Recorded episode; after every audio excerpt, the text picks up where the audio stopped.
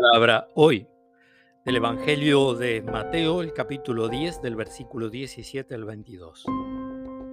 Jesús dijo a sus apóstoles, Cuídense de los hombres, porque los entregarán en los tribunales y los azotarán en las sinagogas. A causa de mí serán llevados ante gobernadores y reyes para dar testimonio delante de ellos y de los paganos.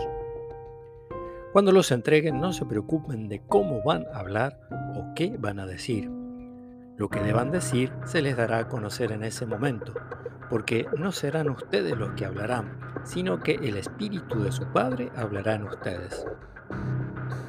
El hermano entregará a su hermano para que sea condenado a muerte, y el padre a su hijo.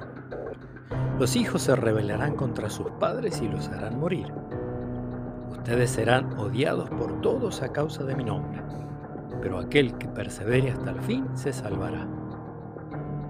Palabra del Señor.